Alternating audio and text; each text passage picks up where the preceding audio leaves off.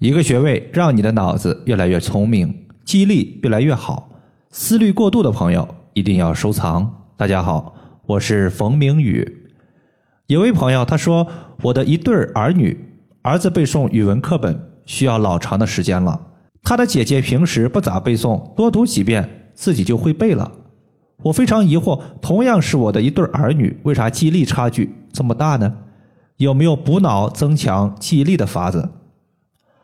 说到补脑，大家可能都是比较喜欢的，毕竟谁不想让自己更加的聪明伶俐呢？我记得在早几年有一档综艺节目叫做《最强大脑》，收视率特别高，可见大家对于脑子的重视程度。现在呢，有不少中老年朋友随着年龄的增长，发现自己的脑子越来越不好使了，记忆力也越来越差。比如说早上吃的饭菜，晚上就忘记了，想不起来了。更多人可能会担心自己老了之后会不会有老年痴呆呀？毕竟老年痴呆了，谁也不认识，自己生活自理都出问题，那可以说是晚年幸福的悲剧，并且对于家人来说也是一个非常大的拖累。今天就和大家说一个补脑的大穴位，叫做绝骨穴。在古代中医的传承，它主要是靠收徒弟。其实。老师他想收一个好的徒弟是很难的，那么同理，一个孩子要想要拜一个非常好的老师也非常难，它是一个双向的选择。那么老师要收徒，怎么判断这个小孩子是不是聪明，是不是有智慧呢？其实呢，在古人他就发现了一个情况，就是凡是绝骨穴这个穴位，它的位置比较靠上、比较高的地方。这个人呢，记忆力就会特别好，背诵东西、记东西就特别快。所以在一定的时期之中，绝骨穴位置的高低，在古代被看作一个人是否聪明的依据之一。从中医的角度来说，绝骨穴它是人体八会穴的髓会。比如说，在《难经》第四十五难中记载说：“髓会绝骨。”其实绝骨穴，我们现在多半把它叫做悬中穴，它意味着这个穴位和水的关系非常密切，所以才会被叫做水会绝骨。水，我们一般呢认为它有两大部分，一个是脑髓，另外一个是骨髓。骨髓它是强健骨骼的，那么脑髓呢，自然是调节我们脑部疾病的。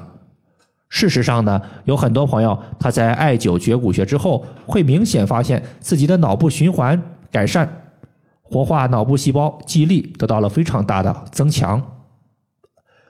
绝骨穴它的位置就在足外踝最高点往上三寸的地方。其实说到和脑子相关的病症，大家最熟悉也是最害怕的一个病症，可能就是中风了。中风它是中医的说法。类似于西医的脑梗和脑溢血，在前段时间呢，我微信群里有一位学员，我们现在呢就把他叫做小李。小李的老爹由于年龄大了，但是非常喜欢吃肥肉，平时也不太喜欢运动。记得有一天，他们一家人在吃饭的时候，他老爹就忽然感觉头晕目眩，喝水时发现右侧嘴角稍微有点漏水，讲话时也是。有口水直流，更糟糕的是，他当时出现了连拿筷子就拿不稳的情况。这个情况呢，也没有持续太长时间，大概也就是三五分钟之后，这些症状就自行缓解了。当时呢，小李的老爹没有太在意，但是小李他本身自己平时特别喜欢听我的音频讲座，他就意识到自己的老爹可能出现了中风的预兆。其实他老爹的情况，在我们经常说来呀，就是常说的小中风。第二天，小李就赶紧去医院，带着老爹去做检查，结果显示确实有中风的迹象。医生呢就给他开了一些药物，然后让他回家静养。小李自己也非常重视老爹的健康，他就回忆起当时我在一节音频之中讲过预防中风的三大穴位，包括百会穴、足三里穴和绝骨穴。他就决定用头部耳朵艾灸罐直接戴在脑袋上艾灸百会穴，因为小李之前他是有耳鸣的，耳鸣了好了之后，他就把这个艾灸耳朵的器具闲置了，但是这个器具最上方也有一个艾灸罐，正好用来可以艾灸百会穴。它现在呢正好是拿出来继续用。足三里穴和绝骨穴都位于我们小腿的外侧。每次艾灸前，他会在他老爹的腿上先涂抹蓝色的艾草精油，用纯铜的刮痧板从上往下刮痧。这样做是为。